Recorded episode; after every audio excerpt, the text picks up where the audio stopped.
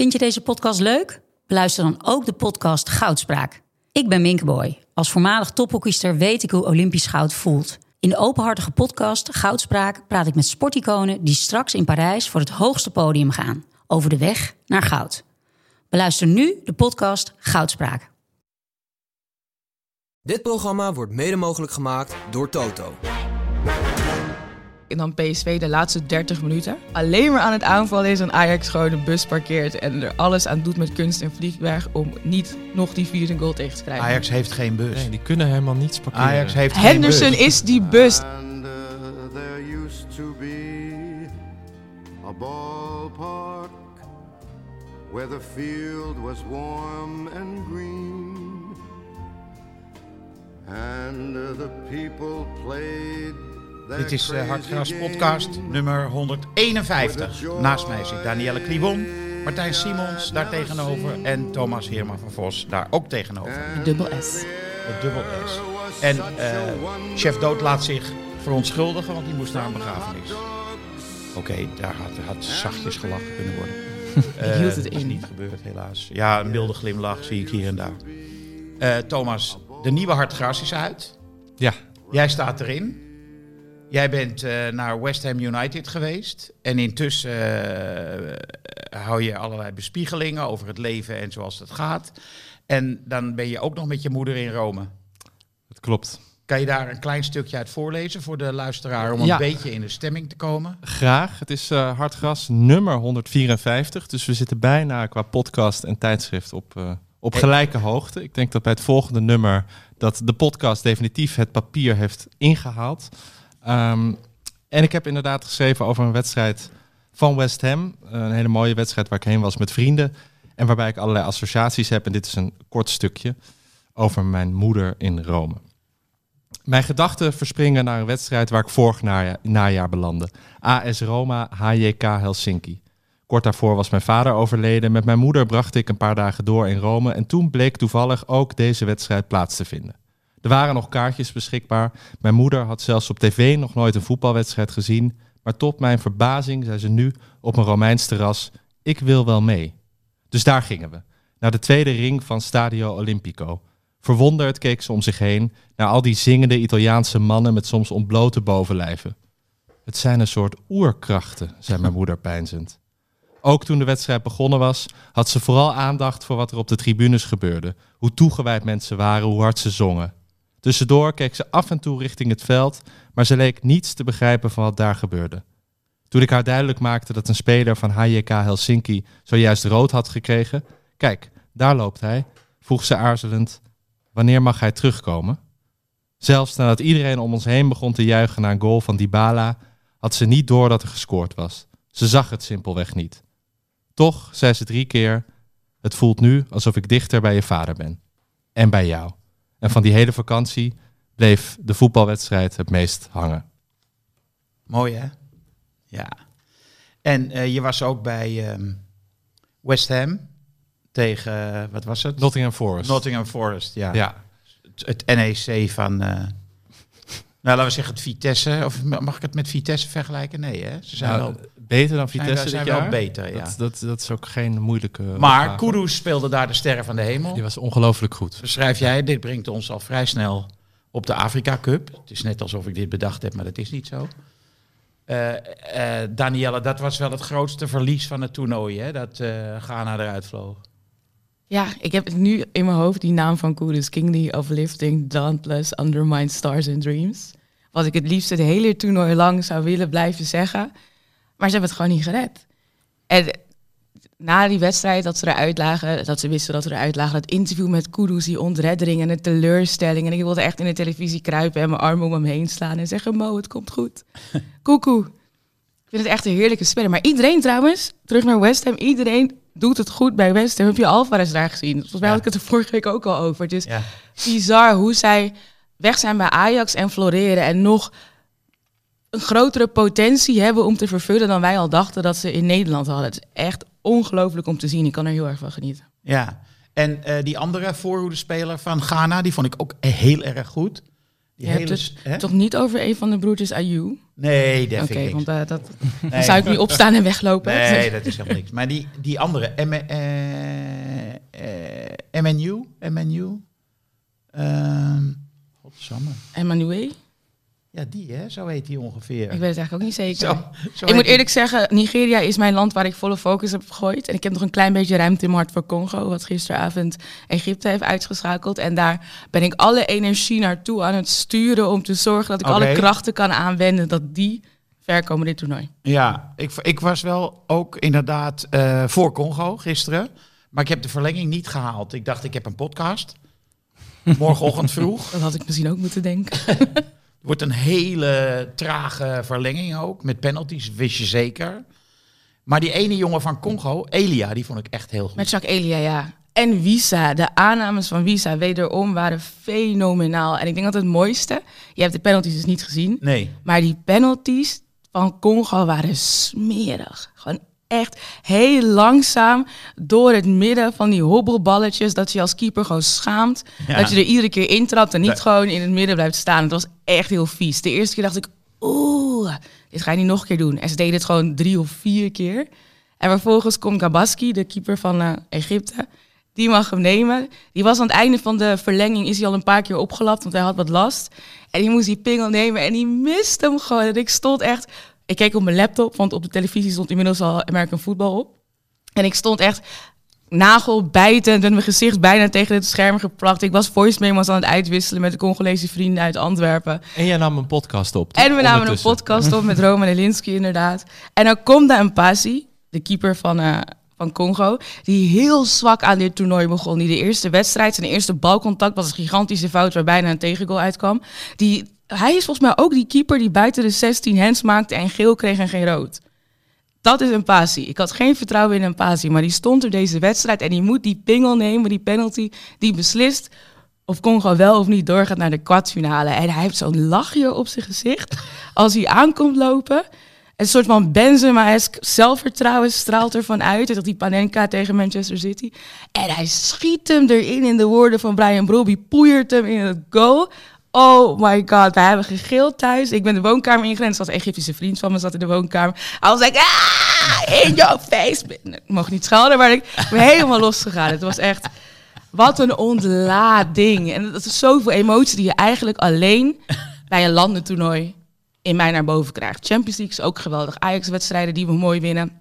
Wat we al lang niet hebben gezien, vind ik ook geweldig. Maar de emotie die je landentoernooi bij mij en ik bij heel veel voetballiefhebbers naar boven kan halen, dat is ongekend. Maar je had dus contact tijdens de wedstrijd met Congolese vrienden in Antwerpen. In de andere kamer zat een Egyptische vriend van je. Oké. Maar, maar daar werd American voetbal gekeken. Ja, en uiteindelijk hebben zij, tot Amerika voetbal opstond en ze wisten dat er penalties waren, hebben ze ook nog een telefoontje erbij gehaald, Ziggo opgezet om dat allemaal tegelijkertijd te doen. Maar ik had me eventjes afgezonderd dat ik natuurlijk ook die podcast aan het opnemen was en om dan negen man op de achtergrond te horen roezen moest is ook niet heel handig. En zij liepen 30 seconden achter op wat ik op mijn scherm zag, dus dat was al helemaal mooi. Ja, het was een hele leuke podcast trouwens. Die heb ik eh, vanochtend zitten luisteren. En, eh, Thanks. Trouwens, jullie Thomas en. Martijn die hebben allebei een mooie bijdrage geleverd. Een mooi boek en een mooi wedstrijdverslag, dus dank daarvoor nog. Hoe Ja. heet de podcast? Ja, qua. En dat is? Wat is er gebeurd? Ja, Dus en het welke is taal? Ivoriaans eh, Frans. Ivoriaans. Oh, Jakwa. Oh, ja. Ja. Alleen je schrijft het dan eh, heel raar. Ja, kooi schrijf je Ja. eigenlijk. ja. Heb jij gekeken, Martijn? Gisteren, nee, ja, ik, ik moet me focussen op Marokko. Dat moet. Eh, ja, dat Anders moet. word je Ja. eruit getrapt. Anders mag ik thuis niet. Ja, dat. En eh, ik schrijf weer. Ik heb eerder eh, tijdens het WK briefwisseling met een leerling van mij over. Naar Oh, ik aanleiding gelezen, van ja. Marokko op het WK toen. En we maken nu een deel 2 met de Afrika Cup als decor. Mooi. En dinsdag is dus de grote avond. dinsdag is de grote avond. Ja. ja. Eh, tegen wie? Ik vergeet altijd. Ik ben het eh, ook alweer vergeten. ja, ik wist- tegen ik heb wie? het een uur geleden nog opgezocht. Maar kijk naar Danielle. We zijn volgens mij allemaal heel blij dat jij er bent. Nee, ik weet het ook niet. Geweten van de Afrika Cup. Ik weet het echt ook niet. Volgens mij moet Marokko tegen Congo als ze winnen. Oh, Zuid-Afrika. Ja, Bafana. Bafana. Ja, ja, een, een van de eerste gekwalificeerden. Eh, en eh, heeft eh Oumema, heet ze geloof ik, Mhm. jouw eh, correspondente, heeft ze al iets eh, opgemerkt over de Marokkaanse scheidsrechter? Nee. Maar ik zal er eens naar Scheidsrechts. vragen. Zeg je dat? Is er Ja, een vrouwelijke vorm van scheidsrechter. Ja, maar ja, het, ik heb zo genoten van die vrouw. Boesra. Bushra. Ik ben haar achternaam vergeten. eh, Boer- Boer- Boerkabi. eh, Zo'n soort naam. Pelle is... Kabuki, volgens mij. Ja, Kar Karboubi. Karbubi, ja, is Bushra Karbubi. Ja, Ja, zij floot vlekkeloos. Ja. dat was mooi. Eerste En- keer op Afrika Cup. Ja, maar dat, die liggen dus gewoon voor op Europa. Ook hun gebruik van VAR. Is niet normaal. Ja. Ik was echt eh, die vrouw, die, die hele grote eh, zwarte mannen die om haar heen in het veld eh, elkaar ook niet naar het leven stonden, die eh, waren gewoon beducht voor haar. Het is dus de gunstige invloed van de vrouw op zo'n voetbalveld. Want ze, ze- iedereen houdt zich in. Ook dat is feminisme. Is dat, ja, Toch? lijkt me Ja. wel. En ik had haar gegoogeld. Ze heeft vijf broers. Zo. Die namen haar in de maling. Want ze wilde al van jongs af aan scheids worden. En toen ging haar vader een keer kijken naar een wedstrijd die zij elders in Marokko floot. En hij kwam thuis en hij zei tegen de jongens: Vanaf nu is het verboden om Bushra in de maling te nemen, want zij is heel goed. Dus in sommige gevallen is ouderlijk gezag, vaderlijk gezag, cultureel gezag, is in orde. Maar eh, ja, Unai, hè? Ja, ik vond hem zo. Wat was ook weer de laatste wedstrijd eh, van de pool? Ik vond hem. Ook in die eerste wedstrijd trouwens vond ik hem ook. Ja, sowieso die met z'n drieën, Unai, Hakimi, Ziyech. Je? Dat is zo'n lekker eh, rechterkant. Dat Ja. is echt fijn. Ja. Ik zou niet weten wie eh, van hen kan winnen. Ehm, als Congo. ja, nou ja, ze hebben in ieder geval niet. Congo heeft in ieder geval niet van ze verloren. Dus dat tot nu Gelijk toe gaat gespeeld, goed, Ehm, Nigeria toch? Als ik eh, naar Danielle kijk. Ja, Nigeria, oh my god. Bessie ging zelfs pingelen. Oké, Bessie liep te dribbelen langs de linkerflank. Het was echt niet normaal. Er komen ongekende krachten daar los bij die spelers. Maar wanneer kunnen ze tegen elkaar al voor de finale? finale. Ja, hè? ja. Ik hoopte eigenlijk dat ze aan weerszijden van het schema terecht zouden komen dan de finale Nigeria-Marokko. Maar het valt me wel een beetje van je tegen dat je, jij zegt ehm, niet dat je Marokko ook eh, het beste wenst, gunt. Dat heb ik vorige week Oh, gezegd. dat had hij vorige week Toen ik op heb Henks vergeten. stoel Excuus. zat. Ik, want ik ben er nog steeds van overtuigd dat Marokko nog geen enkele wedstrijd op 100% heeft gespeeld. Max 70, 80, heel misschien tegen Congo die tweede wedstrijd. Maar die hebben echt nog niet het onderste uit de kan laten zien. En dat gaat echt heel gevaarlijk worden. Wanneer zij dus vol ervoor gaan, dan weet ik niet waar, waar hun, hun glorieuze tocht gaat stoppen. En ik hoop niet dat ze dan over Nigeria heen denderen. Want eh, nou ja, we moeten nog de kwartfinale spelen, dus zover zijn we nog Ja, niet. ja, ja. Eh, ik heb er eentje gezien van Nigeria, viel een beetje tegen. Alleen Osimhen is natuurlijk. We hebben de groepsfase gezien, Ja, waar ze drie goals hebben gescoord. ja. Ja, Oh, ze- Maar die tegen Cameroen, was, het waren wel echt veel beter hoor. Dat Ja. heb ik eh, zitten kijken. Het was, ik, eh, ik dacht dat Was wordt, dat die toen Osimhen scoorde? Nee, Nee. dat was afgelopen zaterdag. Loekman. Oh, oh Loekman twee Ja, keer. ja. Voorzet, Osimhen, voorzet, Kelvin, Chinedu, Bessie, Oegulumba. Duidelijk. Maar Osimhen doet, of nee, Osimhen doet zoveel werk. Die is vanaf het eerste fluitsignaal is hij zo een stoorzender voor die verdedigers. Christopher Wo, die centrale verdediger van eh Cameroen, 22 jaar, speelt in Frankrijk, echt groot talent. Die werd dolgedraaid door Osimhen. Hij wist gewoon Ja, niet wat 1-0 hij ermee ook, Die moest. werd helemaal opgefroten. En dat was echt heel Maar mooi. je ziet hoe belangrijk een spits is, hè? Want je Zelfs ziet- als hij niet scoort, inderdaad. Ja, maar kijk, eh je ziet, eh eh, Jiménez van Feyenoord is uit vorm. Dat hele elftal dat eh, weet niet meer wat ze moeten doen gewoon. Robbie bij Ajax is in vorm, tegen alle verwachtingen in. Wint Ajax wedstrijden. Ik bedoel, dat komt Ondanks alleen de maar... verdediging. Ja, dat komt alleen maar door. Ja. En Osimhen speelt die rol bij, ehm, bij Nigeria. Maar ook eh, Alex Iwobi, die we natuurlijk kennen van Engeland Fulham.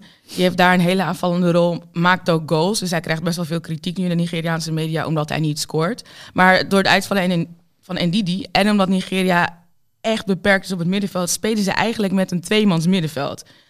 Insane is. Als je op de Afrika Cup met een tweemans middenveld speelt. Maar Iwobi pakt zoveel vuil werk op en verdeelt het spel. En is echt de speel waar alle aanvallen mee worden opgezet. En dat is zo'n ondankbare taak. Een beetje vergelijkbaar met Snijder. Van de vaart. Is van de Vaart in 2014, denk ik. Ja. Dat ook gewoon heel ondankbaar werk wat je moet verzetten op het middenveld. En je blinkt dan niet uit als in je scoort niet en je geeft geen voorzetten. Maar zonder jou stort het volledig in. En die rol heeft Iwobi, de neef van JJ Okocha, op dit moment ook. Fun fact. Dat wist ik niet. Okocha had iets meer techniek, dacht ik. Ietsjes meer. Ja. Ietsjes. ja. Maar eh, ja, ik vind, eh, ik geniet er echt van. Ik ben één keer in Afrika geweest, een rondreis. Eh, Welke landen? ja, ehm, Zimbabwe, Botswana, Kenia en Zuid-Afrika. Ik wilde echt zeggen alle landen die niet meedoen, maar Zuid-Afrika. Ja. Eh, en je ruikt bijna gewoon de atmosfeer. Het is, heeft iets geweldig sensueels. Ik weet zeker dat ze ook overal buiten die stadions heerlijke dingen verkopen. Dat, dat, eh, en de emotie is zo verschrikkelijk groot. Ja. Dat is echt mooi. Gisteren ook weer bij die wedstrijd tussen ehm, De Guinees. eh, de twee... Ja, Equatoriaal Guinea. ja, ik ging dat googlen. Ik denk, het zullen wel buurlanden zijn. Guinea en Equito- Equatoriaal Guinea ligt 2.500 Ja, kilometer Guinea en Guinea-Bissau, die liggen naast elkaar. En Ja. als je dan iets lager gaat, echt Ja. bij de golf van Guinea, Nou ja, daar ligt niet iets Equatoriaal. lager, 2.500 kilometer Op het kaartje lijkt het iets lager. Ja, maar Afrika is zo'n gigantisch Ja, continent. maar dat Congo, ik, ik zocht het ook op. 100 miljoen inwoners. Ja, echt niet te geloven. echt bizar. Maar het mooie was, die Dia, Diawara Diabara, de coach van eh Guinea, die nadat Guinea de winnende goal maakt, rent hij huilend de spelerstunnel in. Het is zo prachtig om te zien. En ik dacht, waarom ren je niet weg? Laat die emotie ook gewoon even op het veld. Maar hij moest eerst even kalmeren en zichzelf onder controle krijgen. De tranen stroomden echt over zijn wangen. En toen keerde hij terug het veld op. Dat is echt prachtig. Ja. Die ontlading en inderdaad wat je zegt, die emotie, die passie, die intensiteit. En je moet overigens nog wel even het raadsel Onana ont, on- ontrafelen. Want hij staat de reserve. Ze zeggen dat hij ruzie heeft gekregen met ETO na die, eh, die tweede wedstrijd, zijn eerste wedstrijd. Ja. En dat hij daarom... Omdat eh, hij eh, te lang in Engeland is ja, gebleven. dat hij dus eigenlijk zijn club heeft verkozen boven zijn land. En zichzelf dus belangrijker heeft gemaakt dan, Dan het Cameroen. Dan het team, ja. Ja, oh, dat is het. En Ondoa deed het, zijn neef. Ja, iedereen is is een soort Volendam, dat Afrika.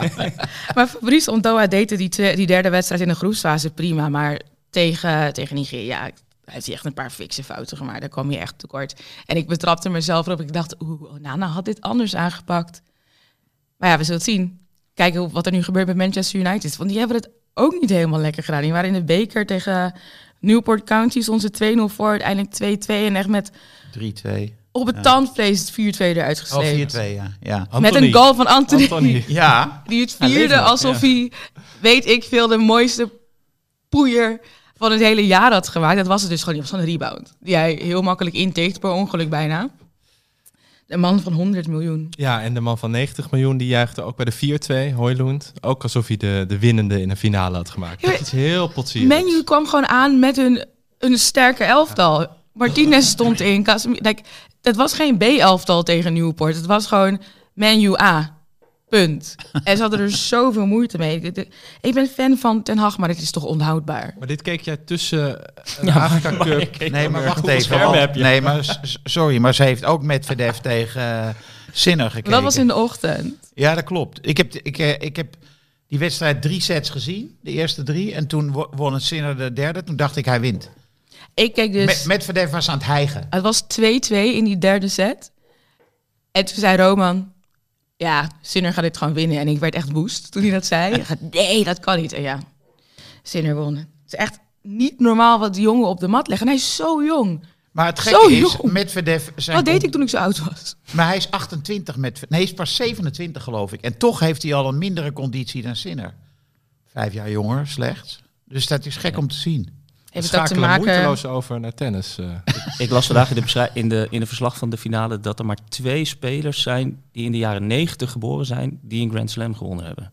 Van wie Medvedev er dus eentje is. Ja, En team is die ander. De rest is gewoon helemaal weggevaagd van die hele generatie. En nu komen die jongens die in de, in de zero's geboren zijn, ja.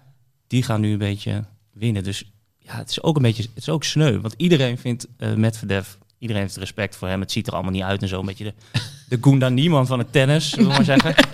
Ehm, maar het is zo ongelooflijk effectief. Ehm, dat is trouwens ook leuk om nog terug te luisteren. Ehm, de eh Kyrgios, die heeft commentaar gegeven bij de Australische tv. Ja, ik zag dat op, de, op een Engelse zender. er zijn allemaal filmpjes van. Ehm, en hij is echt een goede commentator, want hij, ja, hij praat gewoon zoals hij ook praat tegen de umpire op de baan en tegen zijn vriendin en noem maar op. Hij neemt geen blad voor de mond. Precies, ja, het is echt tof. En hij kent al die jongens. Dus hij weet precies van, oh ja, dit is waarom ik hem zo goed vind. En hij is heel genereus. Dus hij, hij, bekomt daar, of hij eh, complimenteert ze de hele tijd. Het is echt heel tof. Ja. Ik zag, wat was het op Sky of zo, was het, dacht ik. Ja, ik zag het, ik zag het op eh, Insta de hele tijd voorbij komen, die fragmentjes. Oh ja, dat Ja. knippen ze los. Ja, en Oh dan zie je ook de camera in de, in de box van de commentatoren. Oh, dat is leuk. Ja, Ja, en hij, is- hij heeft een hele rare positie. Die, die verslaggever die zit achter die ruit naar het veld te kijken. En hij kijkt min of meer naar de camera. Schuin zit hij, ja, en zit ook naar hij de voor hem. Ja, Ja. klopt. Ja, het ja. is een heel, eh, heel raar. Maar hij is echt inderdaad steengoed. ja, hij doet het echt leuk. Ja. Eh, Thomas, wat heb jij gezien? Hockey. Heb je hockey gekeken? Nou ja, Danielle vertelde net dat ze ook basketbal heeft gekeken. Hè? Maar- Nee, basketbal volg ik Oh, niet. dat dacht ik, nee, dat je dat net zei. Nee, nee, nee, dat volg ik Eh, niet. Eh, wat heb ik gekeken? Nou, na- natuurlijk naar Ajax. Eh, Ja. Met best veel plezier. Ja. Eh, laat, laat ik dat vooropstellen. En ook wel best wel tevredenheid. En natuurlijk ook wegens al die andere resultaten. eh, waar we het van tevoren ook al even over hadden. Ja, het blijft bizar, vind ik, hoe, hoe makkelijk Ajax de, de, toch al die, die sprongen nu naar Twente, AZ, zelfs een beetje Feyenoord heeft gemaakt. Hoe snel die enorme schade toch enigszins gerepareerd lijkt. Ja, PSV halen we natuurlijk niet. Mm. Ehm, ja, de, en en ehm, de, de verdediging, ja, het is al bijna een cliché, maar die is, was wel weer zo slecht. Eh, eh, ik, zat, ging ook opzoeken, wanneer hebben ze nou voor het laatste nul gehouden? En dat, ik kwam uit in november tegen Vitesse. Dat was de laatste eh, officiële wedstrijd. Nog één oefenwedstrijd werd ook de nul gehouden. Maar dus ja, Hercules, de beker, we weten hoe dat is afgelopen. Maar echt veel makkelijke wedstrijden. Altijd tegen goals. ja. En nu ook Maar gaat Henderson dit probleem oplossen? Nou, ik hoorde jou en Frans eh, vorige week toch een beetje inhakken op Henderson. Nou ja, inhakken, inhakken. Het is geen Alvarez. Nee, maar ik ben. eh, hij gaat dit. Om je vraag te beantwoorden, nee. Hij gaat dit natuurlijk niet oplossen, want er zit zoveel, zo stelselmatig helemaal verkeerd. dat dat niet door één iemand, door wie dan ook, kan worden gefixt. Maar ik ben wel een stuk blijer met Henderson dan, eh, dan hier aan tafel vorige week de teneur was, geloof ik. Want ik denk wel, ja, eh, het is overduidelijk, daar zal niemand aan twijfelen, de plek waar het misgaat, in de as op het middenveld. En als je daar toch best onverwachts direct iemand die nou, echt tot voor kort eh, op het allerhoogste niveau meespeelde eh, voor kan halen, ja, volgens mij heb je ook niet zoveel te kiezen als Ajax. En moet je daar nu gewoon heel blij mee zijn. En stel hij was direct van Liverpool gekomen, denk ik ook dat, eh, dat de algehele sfeer eromheen wel wat positiever was geweest. Hij heeft nu dat rare half jaar. Eh, eh, en ik denk vooruitblikkend waarschijnlijk op onze, onze vooruitbeschouwing dat het zondag te weinig is, Henderson erbij. Ik ben er heel blij mee. Het hangt er natuurlijk ook vanaf wie we op de flanken neerzetten. Wordt het eh, Sosa of Marta? Hebben we Gooier er weer staan? Dat is ook weer... Je kan niet en Marta en Gooier samen. Dat bleek gisteren Nee, ook nee, weer. Dat nee. bestaat gewoon Oh, niet. nee. dus dit is echt... Oh nee. Krijg- krijg- Het is wel leuk om naar te kijken. Je krijgt van die ja. Noppert-vibes krijg je dan. Je weet dat er wat fout gaat. Ja, het wachten is op, de, op het moment. Nou, Noppert Vibes is inmiddels echt wel medelijden, toch? Dat Jawel, is- ik vind Maar het hij wil geen medelijden. Hij wil geen Hij wil medelijden? het niet, maar we doen het wel. Toch? Ja, natuurlijk. We slaan allemaal een arm om hem heen. Ja, lekker knuffelen met Kees van Wonder. Ja, hij zei altijd weer over de gifbeker, hè, Noppert. Ja, dat hij nog Elke niet week. leeg was. Ja. Ja. Hij schenkt hem gewoon bij, volgens mij. Te... Enorme gifbeker, ja. Maar daarvoor had hij ook al foutjes gemaakt hoor. Voor die laatste blunder, zeg maar. Hoe kan het dat hij de bal niet pakt, hè? Onbegrijpelijk. ja, en echt, echt heel erg sneu. Want hij, je ziet het ook aan, aan zijn ge- gelaat. Heel erg aangeslagen. En volgens mij begrijpt hij ook niet wat er gebeurt. Volgens, ja, en dat is natuurlijk begonnen volgens mij met dat WK. Dat, volgens mij begon toen het grote niet begrijpen voor, voor Noppert. En sindsdien heb ik het idee dat hij er niets van begrijpt. Van eigenlijk alles wat er Van gebeurt. het hele leven niet. Nou, ik vind, hem, ik vind hem heel sympathiek. Ik luisterde een tijdje geleden een, eh, een core podcast aflevering waarin hij te gast was. Ontzettend leuk. En hij was, nou, nuchter is nog een understatement. Heel erg kalm. Hij vertelde over zijn bootje dat hij te koop had gezet. Allemaal alledaagse dingen. Maar toen hem naar het WK werd gevraagd, vond ik ook heel grappig. Toen bleek hij eigenlijk alles te zijn vergeten. Eh, echt alle penalty trainingen, wat ze nou precies hadden gedaan, wat hij tegen Messi had geroepen, wat hij probeerde. Zei van ja, ik probeerde wat, maar geloofde er eigenlijk zelf al niet in.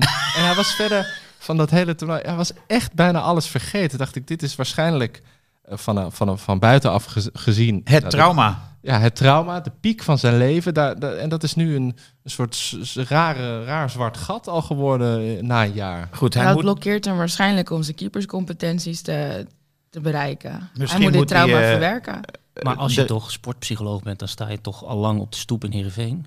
Zou je denken? Nou ja, sommige sportpsychologen die eh, zijn onbescheiden genoeg om dat te doen. Ik, ik denk dat je even, even moet wachten tot Noppert zelf belt. Maar ik weet niet of hij dat al gedaan heeft. Ja, het lijkt me dus ook iemand die dat niet doet. Een of andere. Hij denkt, als ik maar gewoon in mijn bootje ga zitten, dan lost het probleem. Nou, dat ging hij verkopen. Dus oh, dat ging ik ook. maar het is echt, er is toch doen. nu zo'n nieuwe therapie voor jonge mensen. EMD heet het zo? EMDR. EMDR, ja. Ogen dicht en, eh, en eh, manifesteren of zoiets. Ja, maar eh, dat is, dan moet je, kijk, het, trau- het trauma is het, zijn trauma is het WK. een nieuwe therapie voor jonge mensen. Ja. maar het is duidelijk dat er iets moet worden blootgelegd bij Noppert, hè?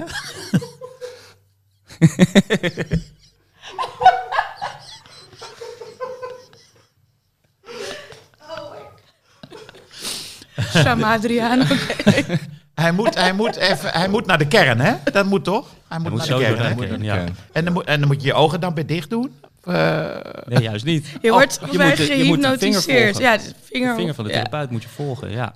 moet de vinger wel van de het- therapeut ja, volgen? En je moet het trauma aankijken. Dat is het idee. En terwijl je die beweging maar als je, maakt, oké, maar hij je weet het niks meer trauma. van dat trauma. Nee, dus dat EMDR heeft bij hem helemaal geen nut, want hij weet niet waar hij naar terug moet. Dus moet het eerste trauma weer Oprakelen. zwarte, zwarte gat optakelen of zo. Ja, dan is het een, eh, een ge- geval voor psychoanalyse. Dat is, ja, dan zijn we wel twee jaar kwijt. Ja, en, en eh, ik weet niet of hij vijf keer per week de tijd heeft om daar te gaan liggen. Maar goed, er moet iets gebeuren. Er moet wel iets, eh, ja. Wat wat zijn onze keepersopties voor het aankomende EK in Duitsland? Bijlo. Je begint te lachen, Danielle. Ik ben, eh, ik ben bijna een tof gozer hè, en heel mooi dat verhaal en hoe hij zeg maar, vanaf de jeugd is opgekomen en toch wel de held van Rotterdam. Maar ik, ik, ik denk niet meer dat, dat Bijlo er nog gaat komen waar hij Je had neemt hem kunnen niet komen. helemaal serieus. Ik wil hem heel graag serieus nemen, maar er is altijd iets met Bijlo. Er is altijd iets. En je gunt het hem echt heel graag. Maar er is gewoon altijd iets. Ik bedoel, jullie weten het zelf ook, of het zijn blessures, of hij heeft een mentaal vormdipje. Er is altijd iets met Bijlo. Heeft hij ooit één vol seizoen goed gekiept? Nu moet ik zeggen, welke keeper in Nederland heeft überhaupt ooit een vol seizoen goed gekiept? Nou ja, die gast van Sparta. Olij. Olé. Ja. Die wel. Ja, en die wil ook, dus die wilde niet tweede keeper nu worden bij Kopenhagen. Dat was afgelopen weekend kwam, of vorige week kwam dat naar buiten. Terwijl alles verder in kan en Want hij mikte op hij het wil EK. speeltijd, want hij mikte op het EK. En dat vind ik eigenlijk wel een logische gedachtegang bij hem. Eh, maar Bij- Bijlo was toch in de, de- vorig jaar bijvoorbeeld gewoon goed. En, Er is ook drie maanden geblesseerd geweest. maar, Had hij zijn vinger gebroken of zo? maar dat, ja, dat kan toch gebeuren? Ja, maar hij heeft altijd iets. Het is gewoon opvallend dat hij ieder seizoen vaak ook dezelfde soort blessure heeft. Dan denk ik dat dat, dat is niet zeg maar lang, qua longevity voor je carrière. Dat gaat toch niet werken? Nee, maar ik vind hem wel de beste keeper die je, als hij fit is, die je eh, tijdens een EK... Als hij fit is. Ja, uiteraard. Anders moet, niet. Ik denk niet dat dan het is niet zeg maar een keeper hoe ik dat heb ervaren de afgelopen jaar, waar je op aan kan dat hij als het moment suprem er is, dat hij er ook staat. Nou, het is natuurlijk een probleem dat als je hem meeneemt, dat hij ook dan ter plaatse in de voorbereiding weer een andere vinger kan breken. Ja. En dan ben je. ja, Maar er zit volgens mij een hele grote leegte daarachter. Oh, Nee, niet. Maar wie dan? Verbrugge. Nee, maar ik, ik weet het oprecht niet. Daarom vroeg ik het aan jullie. Ik weet oprecht niet wie er zo met kop en schouders bovenuit steekt. Wat ik denk van, ja, hier krijg ik het warm van. En tintelingen. Verbrugge is echt te jong. Eh, die heeft ook geen vaste plek, hè? Dus die eh, mag af en toe keepen. Hij bij Brighton? ja. Oh, ja. En- Die, en die hij- wisselen inderdaad, die roleren. Ja, en hij is 22, toch? Dus toch echt te Ja, jong voor zo'n ja. toernooi. Hadden we niet ook nog, ehm ik moest de achternaam Lekker, vergeten, Etienne? Van die RKC? fase? Nee, joh. Huh? Nee, die bedoel ik niet. bedoel je vlekken? Vlekken, ja, Vlekken. Heet die, heet die, die heet geen Etienne. Etienne Vlekken. Nee, dat is hem niet. Ja. Mark Vlekken. Wat is daarmee gebeurd? Ja, dat was eh vergaalprotégé. Dus Oh ja, oké, die, die komt nergens meer onder Koeman. Ja, oké, top. Ik vind het wel heerlijk, dit soort redeneringen. Het kostte daar ongeveer zijn carrière. Omdat Cruijff had gezegd, eh, hij is heel goed. Speelde niet meer onder Louis. Eh, goed, maar eh, we waren nog even bij de, via de Noppert vibes, bij de verdediging van Ajax. En dat Henderson die gaat dat dus niet oplossen. Want eh, de backs die zijn gewoon ook niet goed. En het middenveld ligt open. Ik snap daar echt helemaal niks van. Je zou verwachten, dit is oplosbaar. Geef één middenvelder de opdracht om 10 meter naar achteren te spelen. Ja, toch? Ik denk dat ze die opdracht ook hebben. En dan als ze op het veld staan, dan vergeet ze het gewoon weer. Ja, of er gebeurt ineens iets waardoor dat 10 meter naar achter ineens net iets minder belangrijk lijkt dan de gigantische, ja, het gigantische gat dat zich daar ergens op het veld op dat moment voordoet. En dan is alles weer uit balans. Ja, je ziet mensen instappen, maar die hebben dan de bal niet. Dus dat moet je dan niet doen als middenvelder. Instappen op een, laten we zeggen, doorschuivende centrale verdediger van de tegenpartij. Ze hebben dan nooit de bal. Ja. ja. En dan ligt het, eh, zoals dat heet, ligt wagenwijd open. En ik wou nog even terugkomen op dat interview van Berghuis gisteren. Hebben jullie dat gezien? Nee, heb ik gemist. Ik hoorde het Heb jij het gezien? Van deze week. Ja. Waar hij een nuance aanbrengt in zijn interview van vorige week. ja. Ja, dat heb ik gezien, ja. Dat was toch een heel raar interview? Hoezo? Nou, hij stond bijna te flirten met Helene Hendricks. Het was een, een enorm uh,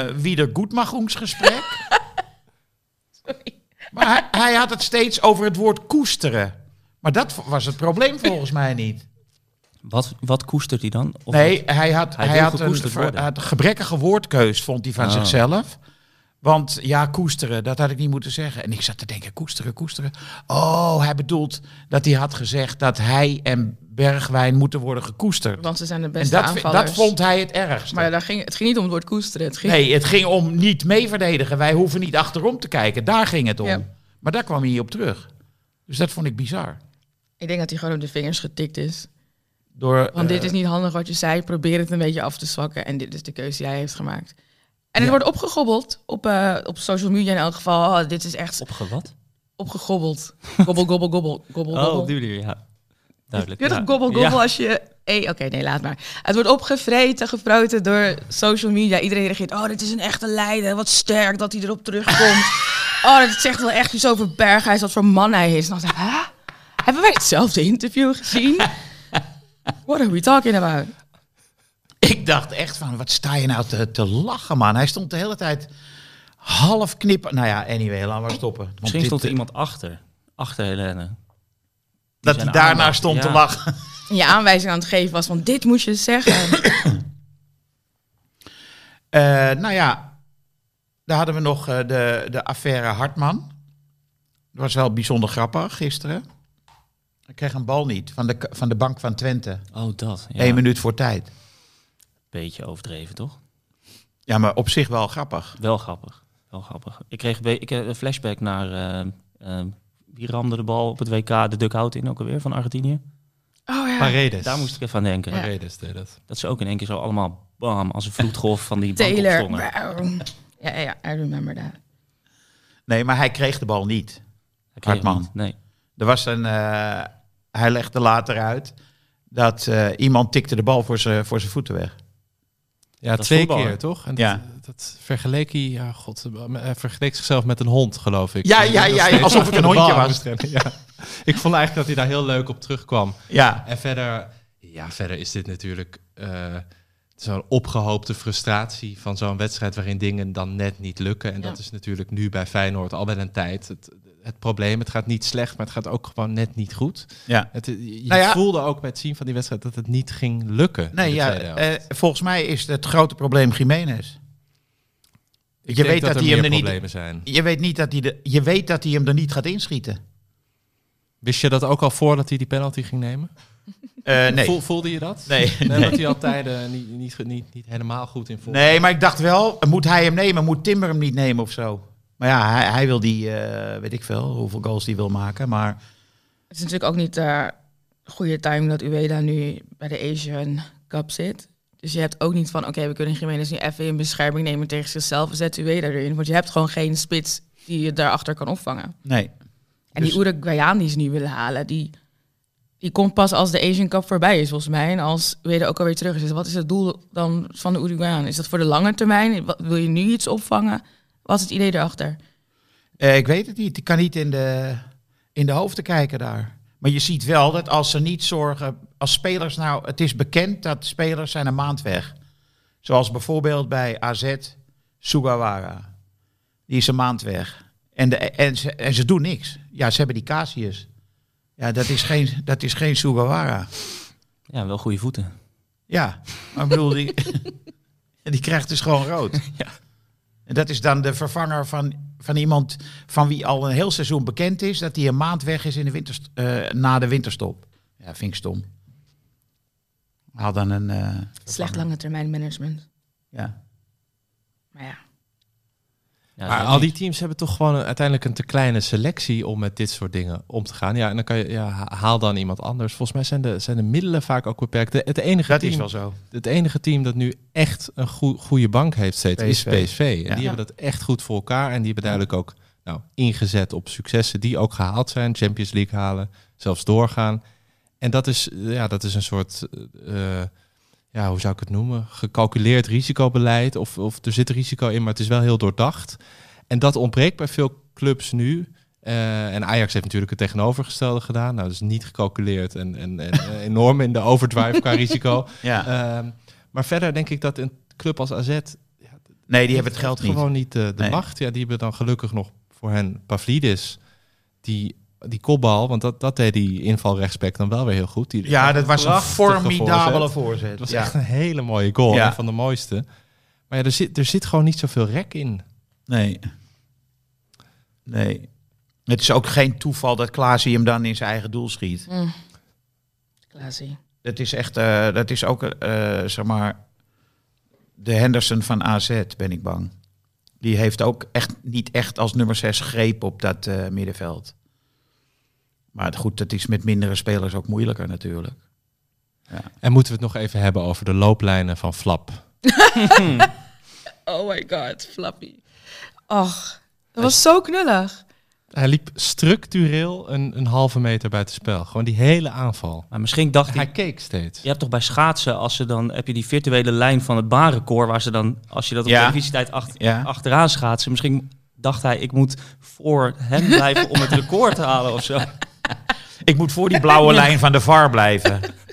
Het zag er zo raar uit, ook, ook omdat hij de hele tijd aan het kijken was, toch? Hij wist, ja, ik snap het ook echt totaal niet. Heel grappig. Maar daar, ik riep ook echt van, dit is niet bij het spel. Omdat hij aan het kijken was. Ik ga ervan uit, als je iedere keer kijkt... dat je als ervaren speler echt wel weet waar je moet staan... als die bal gespeeld wordt.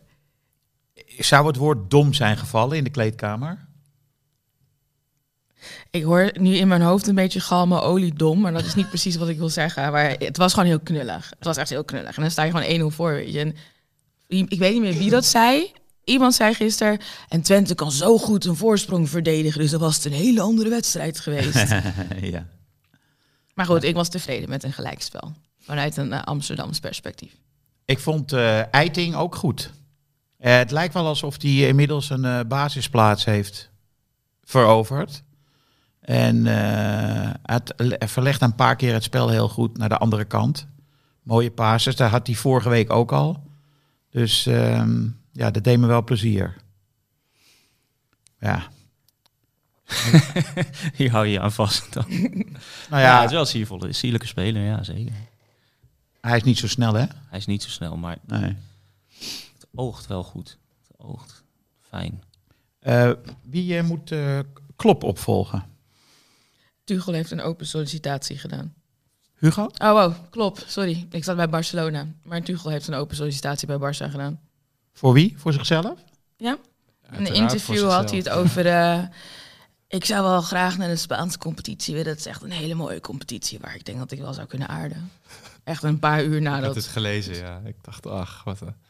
wat Maar klopt, dat is, het klopt is een heel ander verhaal. I don't know. Nou, dat, dat is toch eigenlijk al wel eh, duidelijk wie dat zou moeten zijn. Dat eh, Xabi Alonso is toch, dat, dat, dat, dat, hoor je nu ook heel veel. En dat, ja, die heeft Maar ik- zoveel plussen. Ja, ik ook las een eh, analyse over het spel van Alonso. Die was als speler natuurlijk een, bal, een man van de lange paas. Vanaf, waar Henderson ooit speelde en bij Ajax moet gaan spelen. En dan openen op de linkervleugel. Maar hij speelt bij Leverkusen, dus een soort eh tik-tak door het centrum. Hij kan beter dan Barcelona wat dat betreft. Ja. En dat is Tuchel niet het spel, het spel van Liverpool. Nee. Nou je weet niet of Liverpool ook op die manier wil blijven spelen. Als zij zeggen, we vinden hem zo belangrijk, kunnen we een beetje ons spel aanpassen. Ehm Maar ik bedoel, Alonso kan zijn spel ook aanpassen op Dat- Liverpool. tuurlijk, ja. Zie dat je vastgeroest, vastgeroest Ik, zit in je gewoontes ik zou het niet trainer. doen. Salah moet worden vervangen op den duur het volgende seizoen. Van Dijk is eh, misschien eh, zo'n beetje toe aan verandering. Ik zou het niet doen. Het is levensgevaarlijk. Liverpool volgend jaar. En Klop opvolgen. En oudere spelers vervangen. Dat is toch een probleem. Met die twee eh, jongens voorin die mm, niet echt super zijn. Nunez? Darwin? Ja? Ja. Echt, ik vind het echt een heerlijke speler. Ja, maar ik weet niet. Vind je hem stabiel? Nee, absoluut niet. Maar dat maakt het zo heerlijk om naar te kijken. Het is echt een ongeleid projectiel. ja. Nee, volgens mij moet je als, als trainer, zeker als beginnende trainer, is toch wel een soort van regel dat je eigenlijk nooit na een echte succestrainer moet gaan, toch? Want dat, dan komt er altijd een inzinking. Ja. En eh, ja, dit, ik, ik weet, weet bijvoorbeeld nog dat eh, Rafa Benitez volgens mij toen ook van, van Liverpool eh, naar Inter ging, naar Mourinho. Desastreus. Vaak als Mourinho ergens weg is, is de volgende trainer valt dan ook erg tegen. nou, bij Napoli zie je het nu. Je hebt het heel vaak dat na een piek uh, dat het een paar jaar kost. En ik vind eigenlijk, het, ja, los van wat het wordt bij Liverpool, het mooiste daaraan is natuurlijk deze week hoe Klopp zijn afscheid aankondigt. Met dat mooie filmpje, heel veel gedeeld. En dat deed me wel weer beseffen hoe weinig dit gebeurt. Dat een trainer, nou, terwijl het goed gaat, dus niet in tijden van tegenspoed, na veel successen, op een zelfverkozen moment gewoon zegt: Ik voel dat het, dat het gaat aflopen, ik stop er nu mee. Ik vond dat hij echt in zijn. Het was, een, het was een bescheiden filmpje. Hij zat gewoon, niet allerlei flarden doorheen. Ik vond dat iets heel moois en groots hebben. En ik dacht, god, dit heb ik weinig gezien, zeg. Ja, ze gewoon een volwassen iemand. Ja, die aanvoelt komen, dit gaat niet uh, eeuwig goed. Ik, mijn energie raakt op. Ik ga over een paar maanden stoppen. Ja. Zidane. Bij Real Madrid. Wint alles wat er te winnen komt met Real Madrid en zegt, oké, okay, dankjewel, ik ben er klaar mee. Van Basten. Van Basten. ja, toch? ja, zijn trainingscarrière. Ja, nou ja, goed. Misschien niet zo goed voorbeeld, denk ik nu. Ik dacht dat je een grap maakte, maar... Het was toch een grap? Ja, een grap. Verbazing al om aan tafel. Is hij serieus of niet? Neem maar snel een slokje water, Martijn. ik doe alsof het een grap Ja, precies. Uh, we zijn toe aan de koning van de week. Martijn. Ja, ik wilde eigenlijk het woord poeier als uh, koning van de week. Uh, maar omdat het aan Brobby hing, wil ik, ja, wil ik dan Brobby voorstellen. Ja. Ook omdat het zo prettig is dat, dat er in ieder geval nog de, dit gigantische lichtpunt voorin bij Ajax loopt. Ja. Ajax moet, iemand zei gisteren, Ajax moet gewoon drie keer scoren om uh, te kunnen winnen met die verdediging erachter. En daarom is het wel heel fijn dat Bobby daar loopt. Oh, die speler die aan zijn broekje hing. En er meters werd half, half veld over. Hè? ik dacht ook, hoe strak heb je je broekje omgebonden dat het niet afzakt? Maar dat is ook wel heel anders dan de Bobby van een paar maanden geleden. Het is zo krachtig, deze jongen. Echt heerlijk om naar te kijken. Ik wilde dus eigenlijk een basis zeggen, de keeper van Congo, omdat hij zo is gegroeid in het toernooi en dus de winnende penalty maakt. Maar inderdaad, poeier van Brobby. Ik, ik sluit me aan bij Martijn Brobby. Vanwege het gebruik van het woord poeier. Niet eens zozeer, want misschien lees ik niet genoeg wedstrijdverslagen, maar ik gebruik poeier best wel vaak. En ik ga ook op zoek naar poeiers in het voetbal. Misschien dat ik daarom zoveel kijk. De eeuwige zoektocht naar het fenomeen poeier. Maar ik vond die goal ook gewoon echt mooi. En hij speelde zo een sterke wedstrijd. En dat balletje wat hij krijgt. En dat... Ja, nee, ik kan het niet eens beschrijven, maar het was zo een mooie goal. Bedoel je die tweede die hij uit de lucht haalde? Ja. ja. Het is echt, ja, Robbie Jan. Robbie, wie had dat ooit gedacht? Zoveel kritiek gehad. Begon ook zwak aan dit seizoen. Ja. En de, dus ik denk de kritiek van Van Basten, die heeft een soort van vuur in hem aangewakkerd. Van oké, okay, je zegt dit over mij, is goed broer. Ik ga je laten zien wie ik ben. Meteen, echt heerlijk. Wel tegen Heracles. Dat maakt niet uit. Thomas. Haal mijn euforie uit. niet onderuit. Nee, maar ik lees nu ook overal, Robbie moet in de basis van Oranje. Dat zei ik niet. Nee, nee, nee. Ik lees het nu de hele tijd. Zal ik het zeggen? Maar wie, wie anders? Nou ja, eh, ik vind zeker dat je moet eh, opstellen. Maar eh Zierikzee is echt goed dit jaar. En heeft amper tot geen kansen in Oranje nog gehad. Mhm. Ja, waar ik, van wie ik geen fan ben, maar die nu toch wel weer terug aan het komen is of terug is, is de Pai. Die scoort ook wel weer ineens. En maakte ook, ja, was gisteren bijvoorbeeld echt wel goed bij Atletico in de basis tegen Valencia. En dat is wel een ander niveau dan uit bij Herakles. Ik ben helemaal pro Bo- Bobby. Eh, nou ja, en je zou ook nog Gakpo kunnen overwegen. Er, er, is, er is wel wat qua alternatieven. Ja, Gakpo op 10, Robbie voor hem. Dat lijkt me ook wel lekker.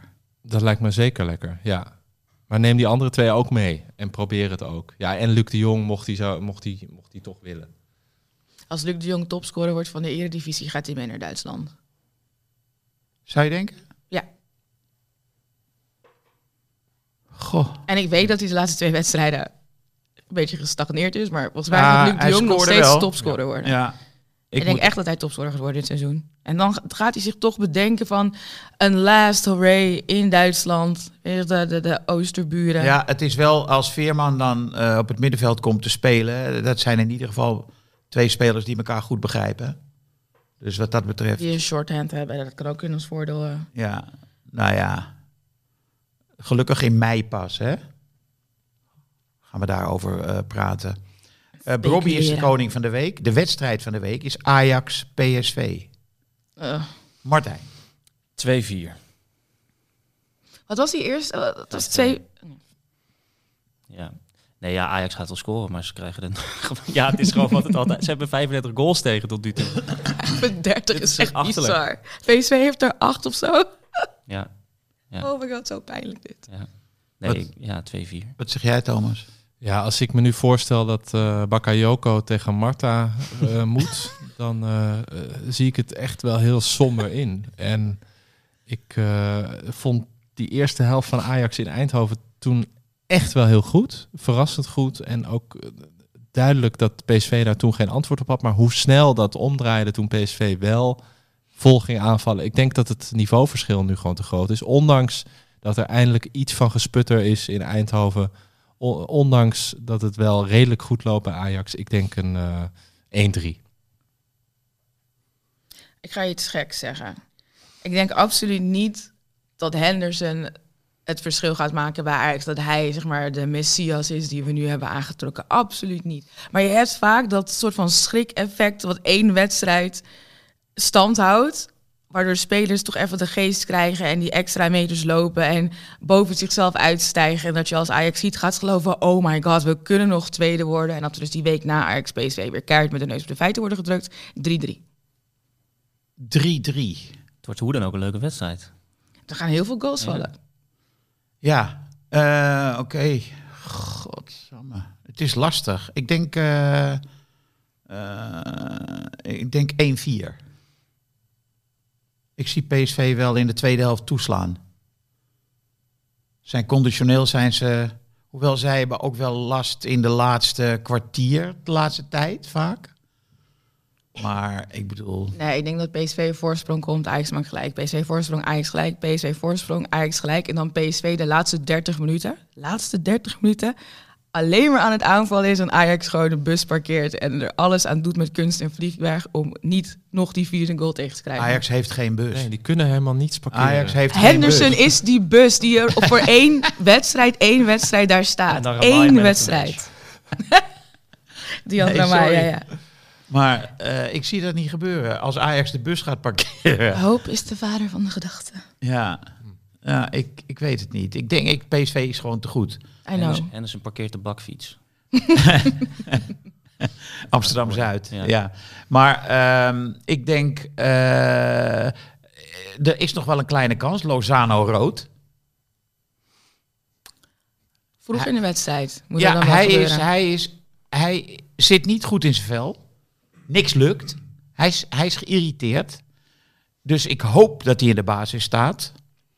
En eh, dat is dan wat, je, wat, wat zou kunnen gebeuren, dat hij gewoon iemand de schop geeft. Of je krijgt het Angola-effect. Angola kreeg rood afgelopen weekend. En die gingen tegen elf man eigenlijk beter spelen dan ze 11 tegen 11 deden. Ja, dan heb je dat weer. Ja. Ja. Maar ik vind bijvoorbeeld bij PSV, ik vind Dest. Waarom heeft Ajax die weggedaan? Speelt gewoon super. Nou ja, waarom hebben ze hem niet teruggehaald, is de vraag dan natuurlijk. Want waarom ze hem weg hebben gedaan, is omdat hij toen hogerop kon. Ja, maar als jij eh, een speler graag wil houden, dan geef je hem toch een ander contract. Dat heb ik heel vaak gedacht bij Ajax die weggaan. Ik vond Des tegen Utrecht, nou net als heel PSV trouwens, maar tegen Utrecht teleurstellend. En dat is volgens mij de Des die wij een beetje zagen bij Ajax, en waarom Ajax heeft besloten om hem te laten gaan. Maar hij heeft gewoon ook een gigantische groei meegemaakt. Zowel bij het, het eh, Amerikaanse elftal als in Spanje. Als je ziet eh, wie gevaarlijker is op links, dan is Dest veel gevaarlijker dan Lozano. Ja, maar dat is de vraag van Thomas is correct. Waarom heb je hem niet teruggehaald? Niet zozeer waarom heb je hem laten gaan, dat snap ik nog wel. Maar waarom heb je hem inderdaad niet teruggehaald? Waarom laten je iedere keer aftroeven door die Eindhovenaren? Ugh. Ja, dus Nee, de- ik gun het PSV heel erg om een geweldige reeks neer te zetten en kampioen te worden. Want dat worden ze sowieso wel. Maar die 3-3, daarom 3-3. Geen kans dat Ajax wint. We moeten het record van PSV in stand houden dat ze ongeslagen kampioen worden. 3-3. Ik Gun me een beetje, ik- alsjeblieft. Ik realiseer me ook dat Berghuis op Dest moet.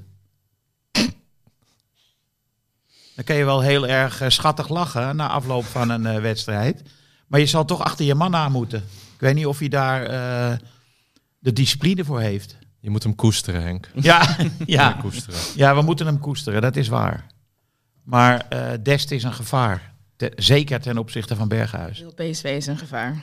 Alle spelers op iedere positie zijn een gevaar voor alle spelers van Ajax. Behalve dan als we spitsen vergelijken in de, zeg maar, de vijf waar Brobby in zit. Maar voor de rest PSV is op iedere positie beter. Zelfs Ramaljo. Ramaljo, sorry. Ramaljo. Ramaljo.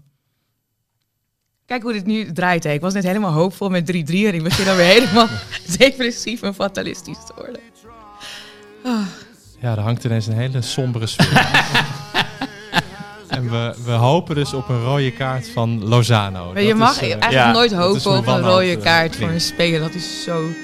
Ja, het is inderdaad, het, is, het klinkt bijna onsportief. Ja. Ik neem het terug. Tot zover de podcast van Hartgras. Tot volgende week na de wedstrijd Ajax-PSV. Yes, there used to be a ballpark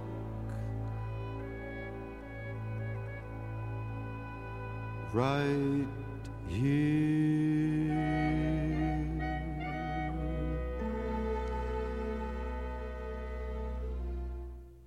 En voordat ik het vergeet, ehm Eric Cantona komt naar Nederland om een concert te geven. Twee concerten. Eén in Rotterdam, 2 april, Oude Luxor. En één in de Meervaart in Amsterdam, 26 april. En wij verheugen ons daar enorm op. Dit programma werd mede mogelijk gemaakt door Toto.